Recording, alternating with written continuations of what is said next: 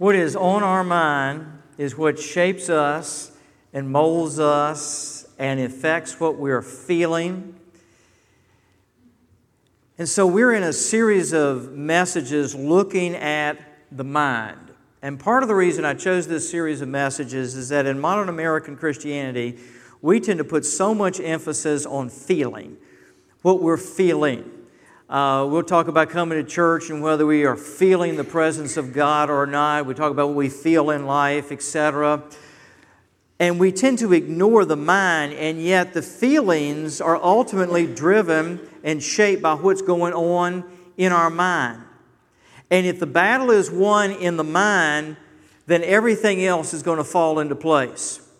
And so this morning, I want us to look at how the Holy Spirit of God wants to has the ability to, if we will allow Him to impact our thinking, what's going on in our minds. Turn with me to Romans chapter 8, beginning with verse 5. Romans chapter 8, beginning with verse 5. As you turn there, last week we saw from Matthew's Gospel, chapter 15, that Jesus said that the mind, unimpacted by Him, with no presence and work of the Holy Spirit, and it just sort of left to itself, is going to produce some stuff. And the stuff that he says it produces is not good. He talked about it has evil thoughts, murder, adultery, sexual immorality, theft, false witness, and slander. He says that defiles the person. Years ago, we were on a mission trip in Venezuela, and I'm not sure how my son did this. But we had finished up the project for the day, and I looked across the street, and there was a field over there, and I noticed that my son was, he was probably about 13, 12 or 13 at the time. I noticed that he was just standing in this field with this helpless disposition. And I thought, what in the world is going on with him? And then I noticed some of our workers from our church we were serving at the time were over there trying to help him out. And so I decided I wouldn't go over there to find out what was going on because it looked like it probably wasn't a real positive thing.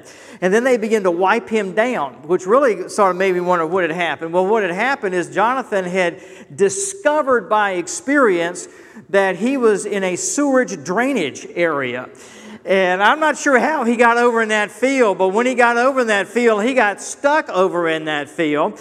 and not only did he have the sewage that had gotten on his clothing, on his feet, etc., but the smell that accompanies it had also gotten on him and he was a mess. So they were over there trying to get the junk off of him and clean him up, etc.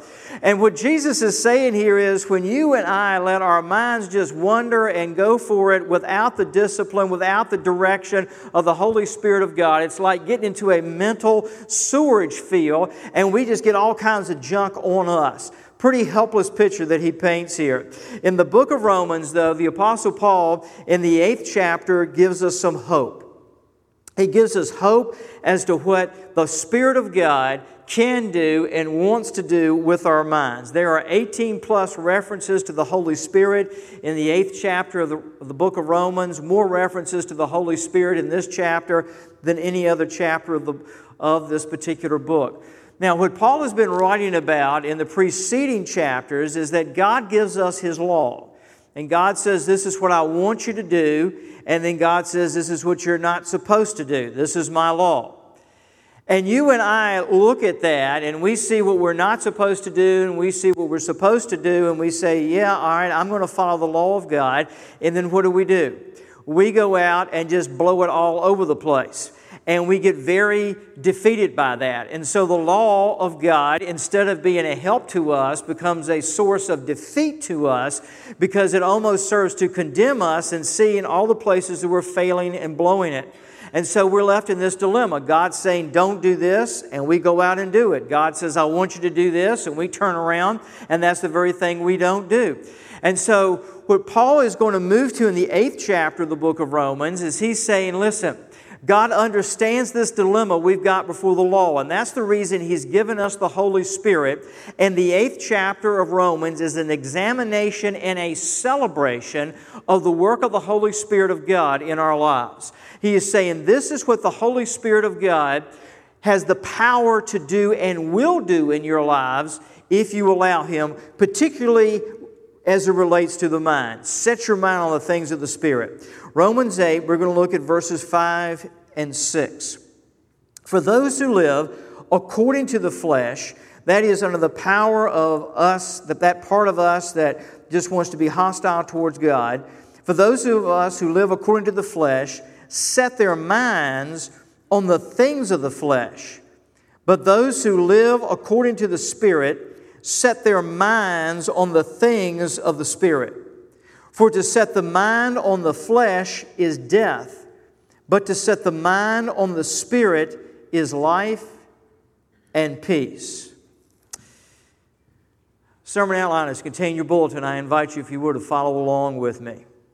When we focus on what he says the things of the flesh are, it's going to lead to death.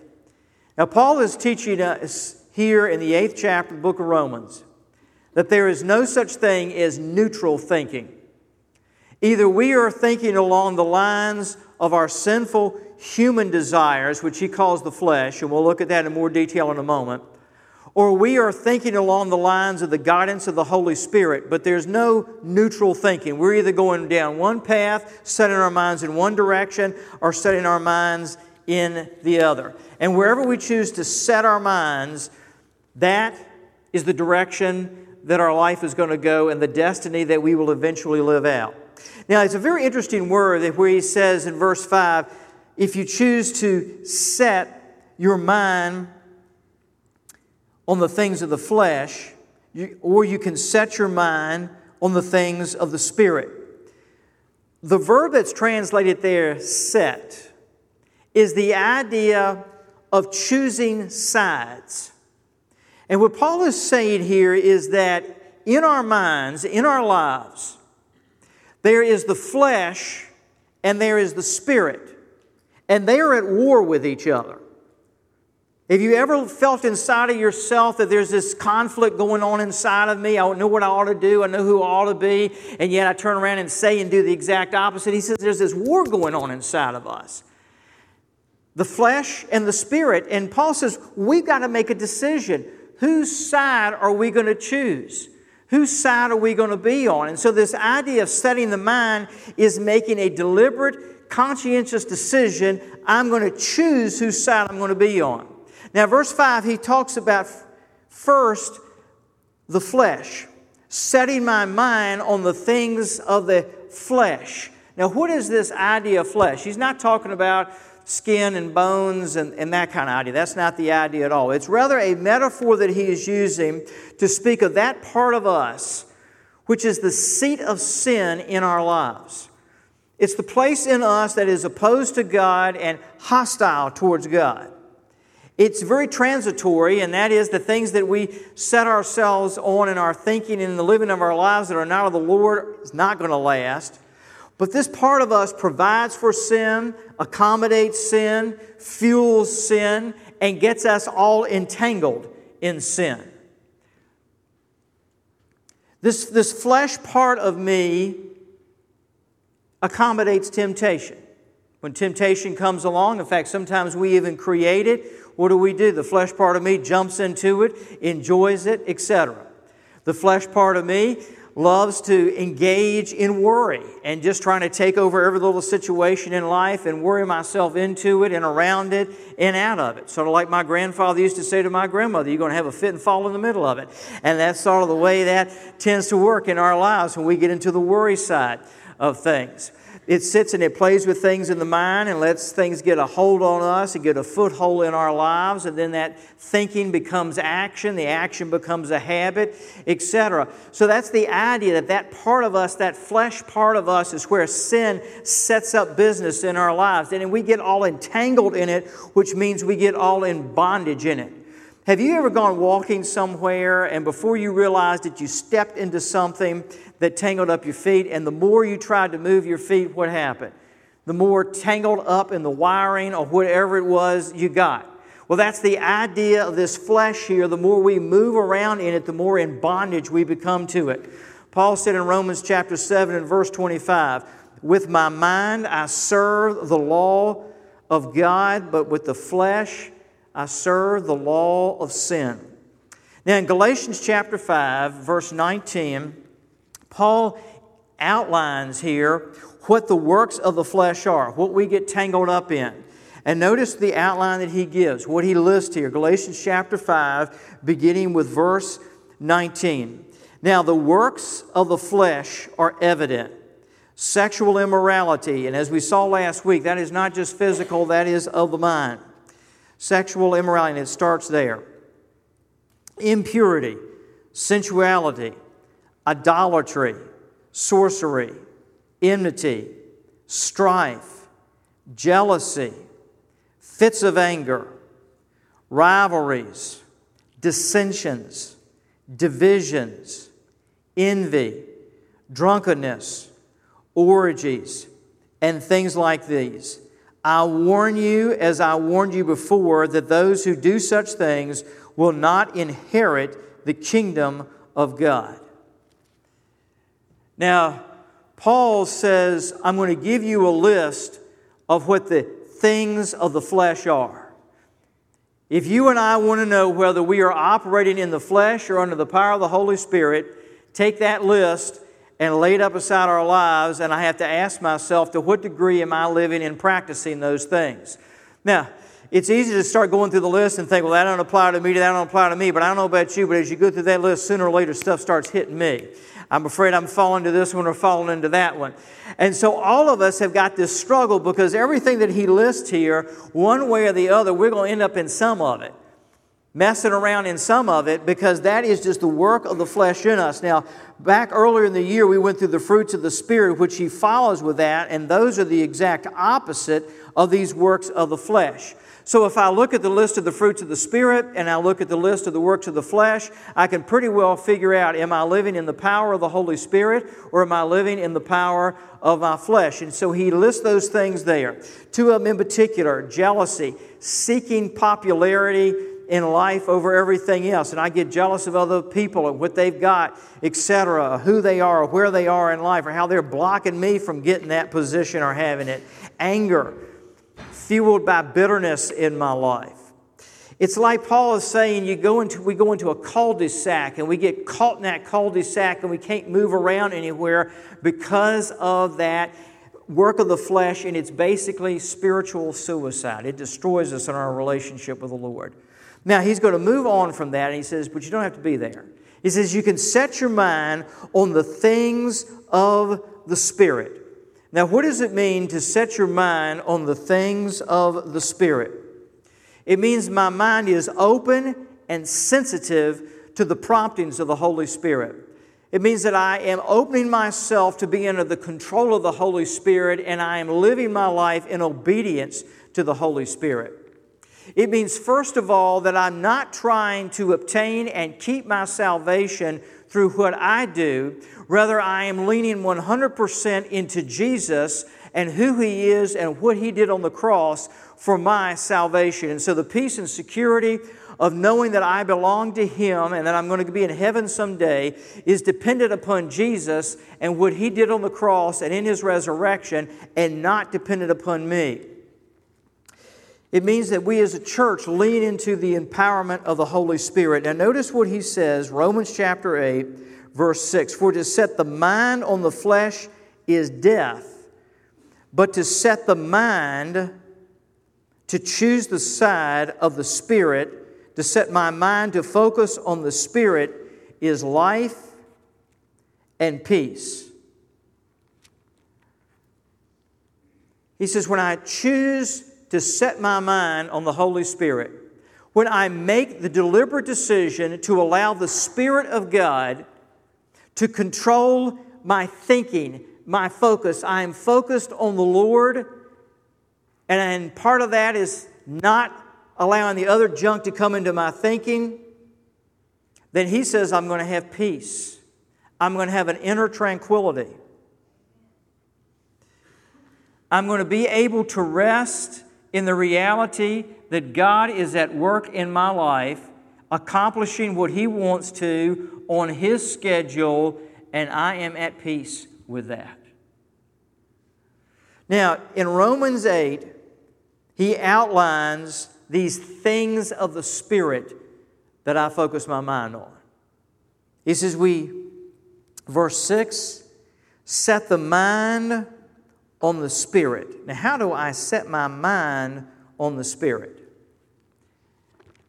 It's easy to read this and get defeated in the sense that does that mean I'm supposed to go around all day long quoting Bible verses and thinking about church and you know praying all the time? And the tendency is to say, well, Pastor, I just can't do that because I mean I've got a job I got to go to. I got to focus on this, that, and the other on the job. I've got these responsibilities. Is that what he's talking about? No, that's not what he's talking about. In Romans chapter 8, the whole chapter is filled with what it means to set our minds on the work of the Holy Spirit, on the things of the Spirit, and to allow the Holy Spirit of God to control our thinking. Now, follow me on this because it's basically setting up what I call the atmosphere of our lives. I'm going to run through this verses 1 through verse 37. Follow with me closely, if you will. First thing, if I'm living and I've set my mind on the things of the Spirit, he says in verse 1 of Romans chapter 8, there's now no condemnation for those who are in Christ Jesus. I live as a person who is no longer under condemnation. I'm free from sin, I'm free from guilt, I'm free from shame, I'm free from everything that Satan tries to pick up and throw in my face over and over and over again and condemn me and tell me I can't get victory in that area, I'll never get beyond that. I'm just stuck in that place for the rest of my life he says we don't live in that condemnation anymore. So the first aspect of living in the, in the power of the Spirit is not living under condemnation. Now, go down with me to verse 14. For all who are led by the Spirit of God are sons of God. And are led by the Spirit of God are sons of God, and you do not receive the spirit of slavery to fall back into fear, but you have received the spirit of adoption as sons, by whom we cry, Abba, Father. So, the second aspect here of living in the fullness of the Holy Spirit and setting my mind is not only do I not live condemned anymore, but I also now can choose to live as one of His children. I am a son of His. I, you are a lady, you are a daughter of His, which means you belong to Him. But belonging to Him means the Spirit of God has been placed in our lives to cry out, Abba, Father. We saw that last week. It's a title of respect and it's a title of closeness. He has placed inside of us a cry, a thirst, a yearning to call out to Him and say, Lord, I know I belong to you. I know I'm your child, and I'm calling out to you. So not only do I not belong to the sin, the shame, the guilt anymore, but living in the power of the Spirit means that I begin to live, I think, I pray, I cry out to Him as His child. I belong to Him. Folks, that that will grip us in our prayer life. It means that every time we pray, my praying begins with the idea, with the thinking, with the feeling, with the sensation that I belong to the one that I am praying to. And when I call out upon Him and He creates within me the yearning to call out upon Him, that when I say, Father, there's that sense that He's there, He loves me, He's waiting to listen to us. Now, verse 17 he starts talking about suffering. Where is God in the place of suffering in our life? How do we think about God when we come to the place of suffering in our lives? And if children, then heirs, heirs of God, and fellow heirs with Christ, provided we suffer with Him in order that we may also be glorified with Him. Now, I want you to follow this closely. How do I set my mind on the things of the Spirit when I suffer? And the reason I want you to follow closely is because we tend to have this idea that if I'm following the Lord and serving the Lord and walking with Jesus, then He removes suffering from my life. But what happens when He doesn't? That's exactly what Paul's talking about here. First of all, he says, if we're heirs of God and fellow heirs with Christ, provided we suffer. He doesn't say we don't suffer. He doesn't say God removes suffering. He says the exact opposite. He says we suffer. But notice how it says we suffer with Him. The suffering that I go through in life is a suffering, but it is not a suffering that I do alone. It is a suffering with Him. He carries the burden with me. He sheds the tears with us. He doesn't remove the suffering, but He does say we don't suffer alone. With Him, Now follow, in order that we may also be glorified with him.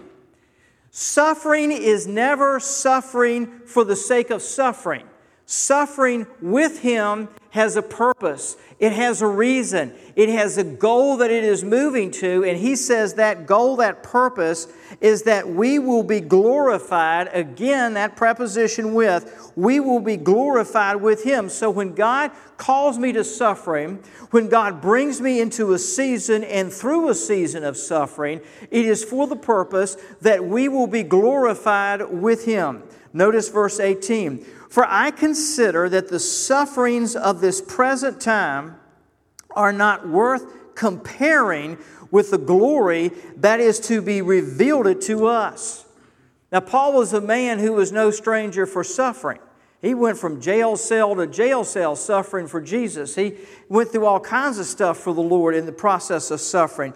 But he's saying, listen, I'm going through this time of suffering right now, but when I look at this present place of suffering, it's not worth comparing with the glory that's going to be revealed down the road. So I don't sit in the suffering and just suffer in the suffering and agonize in the suffering like I'm stuck here and never getting anywhere. He says, I'm looking forward to a glory that is going to be revealed to me.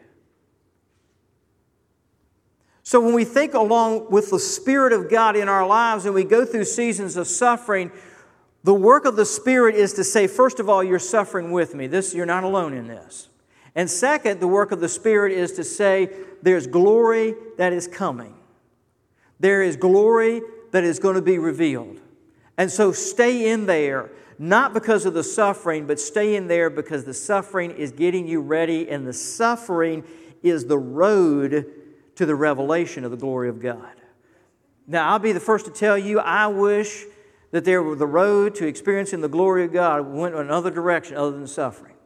I mean, how many do we, at times we try to pick another road other than the road of suffering to get to the glory of God? But Paul's saying you got to go down the road to get to the glory. The glory is on the other end of the road of suffering. And we don't get to choose which road we're going to take in this. When he says it's time to go through that season, we got to go through that season, but that's where it goes. Verse 26, our prayer life. Think along the lines of the Spirit. Likewise, the Spirit helps us in our weakness, for we do not know what to pray for as we ought, but the Spirit intercedes for us with groanings too deep for words. How many times have you been in prayer and you said, God, I don't know what to say? You just sit there with your mouth wide open. God, I don't know what to say. I don't know how to say it. I'm groaning on the inside. Guess what? That is a good place to be in prayer. That's a good place to be in prayer. Because what do I do at that place in prayer? I don't, I don't stop praying and saying, Lord, I'm giving up. I don't know what to say. What I say at that time when I get to that place in prayer is, Lord, I am trusting the Holy Spirit of God to intercede. I am trusting Him to intercede with groanings that are too deep for words. I'm asking the Spirit of God, and I am trusting the Spirit of God to take over at this time in prayer and to begin to intercede on my behalf. And it's not going to come out in words because the Spirit's not going to pray in words. But I'm going to trust the Spirit of God to do that. Now let's go on down to verse 27. And he who searches and knows what is the mind of the Spirit, because the Spirit intercedes for the saints according to the will of God you and I allow the Holy Spirit of God to take over our prayer life, and sooner or later we're going to end up right smack dab in the middle of the will of God. We want to know the will of God, walk in the will of God, allow the Holy Spirit of God to take over our prayer life. And we know that for those, verse 26, who love God, all things work together for good for those who are called according to his purpose. So if I've set my mind on the things of the Spirit, verse 28 is His promise. If we love God and we are called according to His purpose, set our mind on the Spirit of God, we know that all things work together for good. So His promise to us is you set your mind on the things of the Spirit, and He says, I will see to it that everything that happens in your life works together for good. I had a professor who used to say, all means all, and that's all all means. all things. That means God has got the power and the ability to take the negative, the junk, the difficult, the suffering, the hurt, the pain, whatever. He's able to take any of it and all of it and use it and work it to make something good come out of it. He's got that authority and power. We don't, but He does, and we trust Him in that. Verse 30 And those whom He predestined, He called. And those whom He called, He justified. And those whom he justified, he also glorified. It means that I think like I've been predestined, I've been called, I've been justified, and I have been glorified. Verse 31 What then shall we say to these things? Again, I'm setting my mind on the things of the Spirit. If God is for us, who can be against us? He who did not spare his own son, but gave him up for us all, how will he not also with him graciously, graciously give us all things? Who shall bring any charge against God's elect? Is it God who justifies? Who is to condemn? Jesus Christ is the one who died, more than that, who was raised, who's at the right hand of God, who indeed is interceding for us. And I love verse 35 Who shall separate us from the love of Christ? Shall tribulation or distress? or persecution or famine or nakedness or danger or sword. As it is written, For your sake we are being killed all day long. We are regarded as sheep to be slaughtered. No, in all these things we are more than conquerors through him that loved us. For I am sure that neither death, nor life, nor angels, nor rulers, nor things present, nor things to come, nor powers, nor height depth, or anything else in all creation will be able to separate us from the love of God in Christ Jesus our Lord. Paul says, I look through my life, look through your life, take everything out there. None of that has got the power to separate us from the love of God. When I set my mind on the Holy Spirit, nothing can separate me from God's love. The greatest reality in my life is that Jesus loves me, which means He's committed to me, He's in my life. Jesus loves me, which means that I can focus on Him, be embraced by Him, live my life for Him, with Him, as we saw earlier in there. And I love the way Paul just outlines it over and over and over again. Death can't separate me from Him. So if I'm facing a terminal illness, no, I'm not excited about the illness. I'm not excited about the prospect of death per se, but I know that death does not have the power to separate me from the love of God. Death is not greater than the love and the presence of God. Life, I don't care what I face in life, it cannot separate me from the love of God. A lot of things can cause separation in our lives, but nothing can separate us from the love of God. The angels, the rulers, things present or things to come. How many times do we worry about what's happening tomorrow and what's happening next week and what might happen a year from now? Because that's going to cause some kind of separation in our lives. And he says nothing in the future has the power to separate us from the love of God. The height nor depth, anything in creation, nothing can separate us because he says we are conquerors through Christ. Anything I face in life, he's saying, can't separate me from God's love. And when I think on the Spirit and the Spirit of God is controlling, I am going to live as a conqueror, not as someone who has been conquered. That's what it means to set our minds on the Spirit. I want you to think with me about two of Jesus' disciples Judas and Peter. Judas set his mind on the things of the flesh greed. If I can just get that silver, that 30 pieces of silver in my hand. And so he betrays Jesus.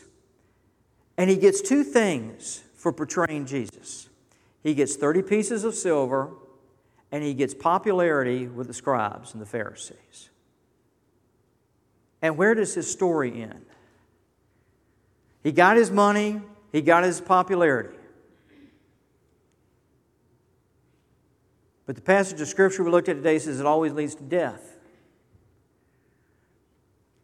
And the money didn't satisfy very long, and the popularity didn't satisfy for very long. And then he started feeling empty. And then he started feeling remorse. And he started feeling guilt and shame. And so he went out on a hillside. And no one had to take his life from him. He took his own life from himself. Because that's where setting our mind on the flesh is always going to take us sooner or later. Peter. Peter denies Jesus three times, goes out into the night and weeps. But Peter's story didn't stop there. Because Peter knew what it was to be forgiven by Jesus. He knew what it was to be restored by Jesus. And Jesus looks at Peter after he's sinned, but after he's been forgiven, in the process of restoration, and he says, Peter, three times he says to Peter, Go feed my sheep. I've got a work for you to do. I am restoring you. I am empowering you. Peter, you go to Jerusalem and you wait and you pray until I fill you up with my power and then see what happens. And Peter goes and Peter waits and Peter prays. And the Spirit of God, as he sets his mind on the things of the Spirit, the Spirit fills him and the book of Acts begins to be written and to be lived out as he lives out what it means to set your mind on the things of the Spirit. We have to make the decision am I going to set my mind on the things of the flesh, or am I going to set my mind on the things of the Spirit? Judas is the picture of what happens when we set our minds on the things of the flesh and keep them there. Peter is the story of even though we fail and blow it and mess up, if we set our minds on the things of the Spirit, what God will do with us, how He can cleanse us, forgive us, restore us, empower us, and use us. Let's pray. Lord, we want to ask that you would speak to our lives and speak to our minds and discipline us, Lord.